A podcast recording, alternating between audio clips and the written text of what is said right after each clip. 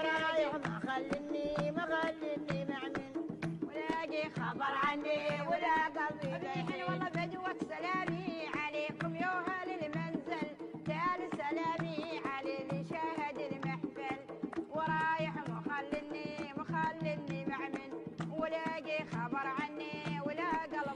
هذه الأغنية بالتحديد للناس اللي خلاص سكروا الراديو وراحوا.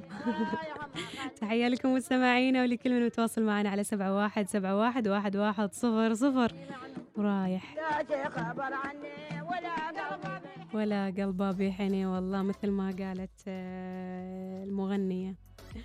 على كل المستمعين يالكم يوم من الأيام. حسيتوا إنكم آه، كذا قايمين من النوم؟ وحسيتوا كذا أنتوا نمتوا ولا ما نمتوا؟ ما تعرفوا شوفوا هذا الشعور يعني بصراحة اليوم كنت أحس فيه لأن أمس آه، نمت تقريبا من الساعة تسع قايمة اليوم الساعة سبعة الصبح. أقول أنا نمت ولا ما نمت؟ يعني كذا شعور غريب ما أعرف إيش السالفة. لكن آه، يعني ما أعرف قلت هل فعلا يكون هذا نوم وهمي مثلا؟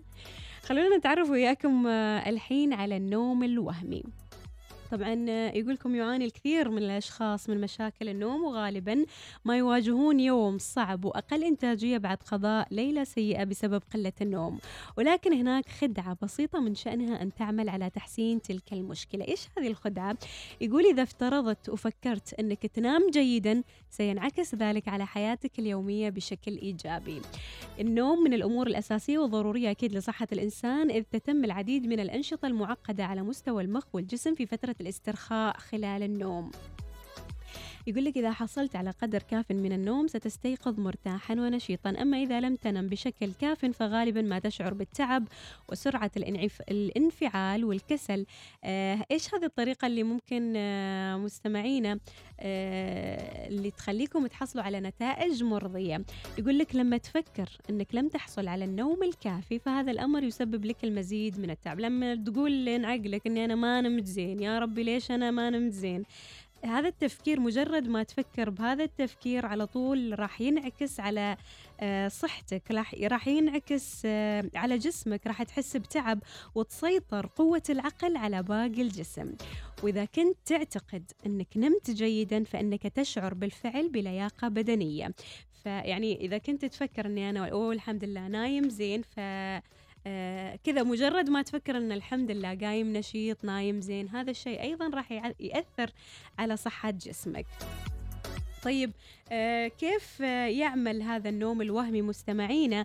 يقولكم آه أجرى باحثون في كلية كولورادو عام 2004 دراسة نشرتها مجلة السيكولوجي التجريبية ونقلتها آه أحد المواقع الإلكترونية لاختبار آثار النوم الوهمي على المشاركين في هذه الدراسة.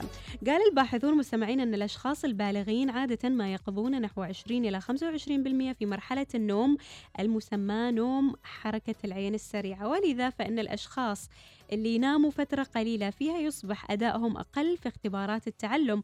أما الأشخاص الذين يقضون أكثر من 25% من نومهم في مرحلة نوم حركة العين السريعة كانوا يحققون أداء أفضل في اختبارات التعلم.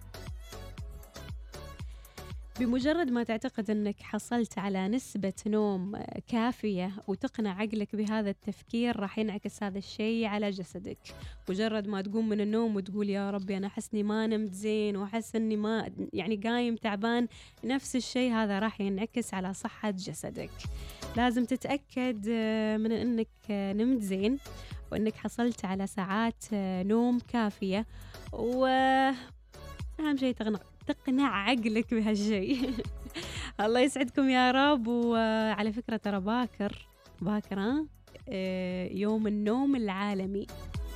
تقريبا يوم النوم العالمي. إن شاء الله باكر بنخصص كذا حصة للنوم. إيش رأيكم؟